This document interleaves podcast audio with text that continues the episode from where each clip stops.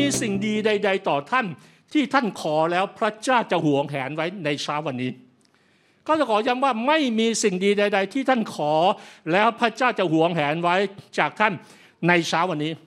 ดังนั้นเวลาขอจากพระเจ้าขอสิ่งที่ดีที่สุด เพราะเราเป็นลูกอะเรามีคุณค่า เราไม่ใช่ลูกนอกคอก เราไม่ใช่เด็กกำพร้า เรามีพ่อแล้ว เรามีพระเจ้าพระบิดาแล้ว ดังนั้นเวลาขอขอสิ่งใหญ่จากพระเจ้า เวลาขอขอสิ่งดีที่สุดจากพระเจ้า เวลาของานของานที่ดีที่สุดจากพระเจ้า เวลาขอแฟนขอแฟนที่ดีที่สุดจากพระเจ้า เวลาขออะไรก็แล้วแต่พระเจ้า ให้กับเราด้วยสดุดีบทที่ 37 ข้อ 4 ดาวิดจึงบอกว่า จงไปติยินดีในพระยาเว